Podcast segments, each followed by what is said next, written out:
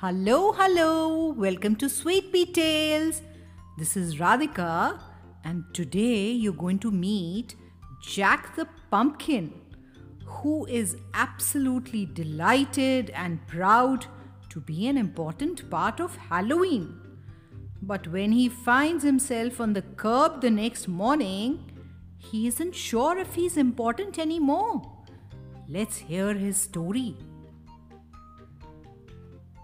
His eyes were lit for the first time, and Jack looked all around with wonder. He felt warm and happy, as all pumpkins do when they are turned into Halloween jack o' lanterns. With a candle glowing inside, his toothy grin beamed out into the dark night surrounding him. It was that special time of year when plump orange pumpkins were taken from the fields to be the guest of honor in the front windows of houses everywhere. Sure, there might be ghosts or skeletons hanging around, but everyone knew it was the Halloween pumpkin that was the most important. Every house needed a glowing, grinning face to beckon the children who came trick or treating. No jack o' lantern meant that no children would climb the steps and ring the doorbell. It was a very important job. Jack smiled proudly.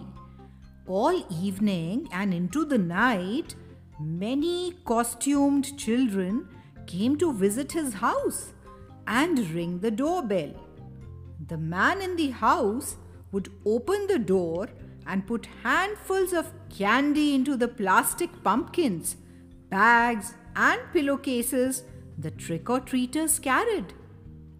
Everybody seemed so happy that Jack thought he must be doing his job very well. He was quite pleased with himself. After several hours of excitement and activity, the crowds of children drifted away and the night was quiet again. Jack felt very tired after working so long and hard. When the man came out of the house and blew out Jack's candle, Jack didn't mind. He quickly dozed off to sleep, dreaming about happy little witches, ninja turtles, princesses, and bumblebees. Early the next morning, Jack woke up and found he had been moved. He was sitting on the grass at the curb near the edge of the street. Beside him sat a recycling bin and a garbage can. He wondered what had happened. Didn't he do a good job last night? Why was he sitting with the trash? Wasn't he special anymore? Even though he was still smiling on the outside, Jack was feeling quite glum on the inside. From out of the quiet morning came the sound of scurrying and enthusiastic chatter. A family of mice had been inspecting the neighborhood garbage bins and soon gathered around Jack. Oh my goodness! One squeaked. Look at this wonderful pumpkin. The other mice agreed it was indeed a very fine pumpkin. Jack's spirits lifted a little bit. I think it would be perfect, don't you? asked the biggest mouse. Yes, yes, absolutely, agreed the others. Jack could not contain his curiosity. Perfect or what? A perfect place to build our nest, answered the first mouse and pointed to her large belly. As you can see, I'm about to have more babies very soon. You could provide great shelter to keep us safe and warm while I wait. Jack listened as the mouse explained. They lived in a nearby field and wanted to take him there where they would be hidden by the bushes and tall grass. Jack knew he didn't have a future if he sat on the curb waiting for the garbage trucks to come rumbling up the street. He agreed. But how will we get there? He asked. I can't move by myself, and you're quite small. No offense, he added quickly. None taken, none at all, assured the mother mouse. You are right. We'll need some help.